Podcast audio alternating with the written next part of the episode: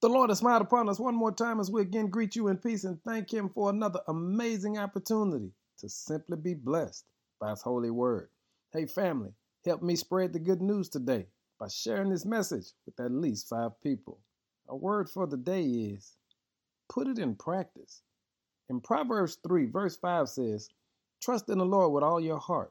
Do not depend on your own understanding. Seek his will in all you do, and he will show you which path to take. Let's put that into practice. Trust in the Lord. You and I are called to have complete faith in God. Lean not on your own understanding. Let go of your own logic and trust every word that God has said. In all your ways, acknowledge him. Depend on God in everything you do, because nothing else will get you through, and he will make your path straight. The consequences are God will provide a breakthrough.